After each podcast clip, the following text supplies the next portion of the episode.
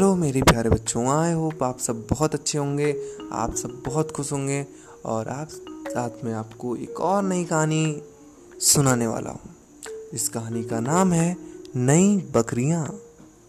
चलिए कहानी को सुनते हैं। एक गडरिए के पास बहुत सारी भेड़ें थीं। वह रोज भेड़ों को चराने के लिए घास के मैदान में ले जाता था। एक दिन शाम को जब वह वापस लौट रहा था, तब कुछ जंगली बकरियाँ भेड़ों के साथ मिल गई। गडरिए ने खुश होकर सोचा कि उसकी भेड़ों का झुंड अपने आप बड़ा हो गया है।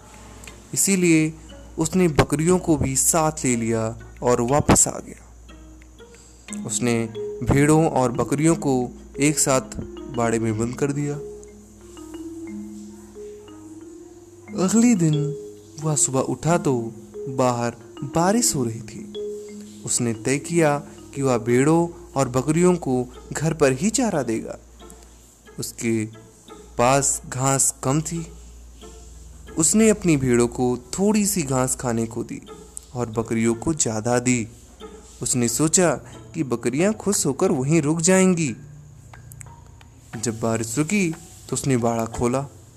जैसे ही बाड़े का दरवाज़ा खुला, सारी बकरियाँ निकलकर भागने लगी।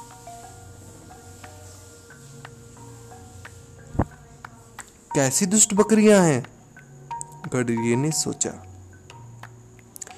मैंने इन्हें अपनी भेड़ों से ज़्यादा खाने को दिया, फिर भी ये जा रही हैं। तब बकरी में से एक पलट कर रुकी और बोली, तुमने हमारे लिए अपनी पुरानी भेड़ों को कम खाने को दिया।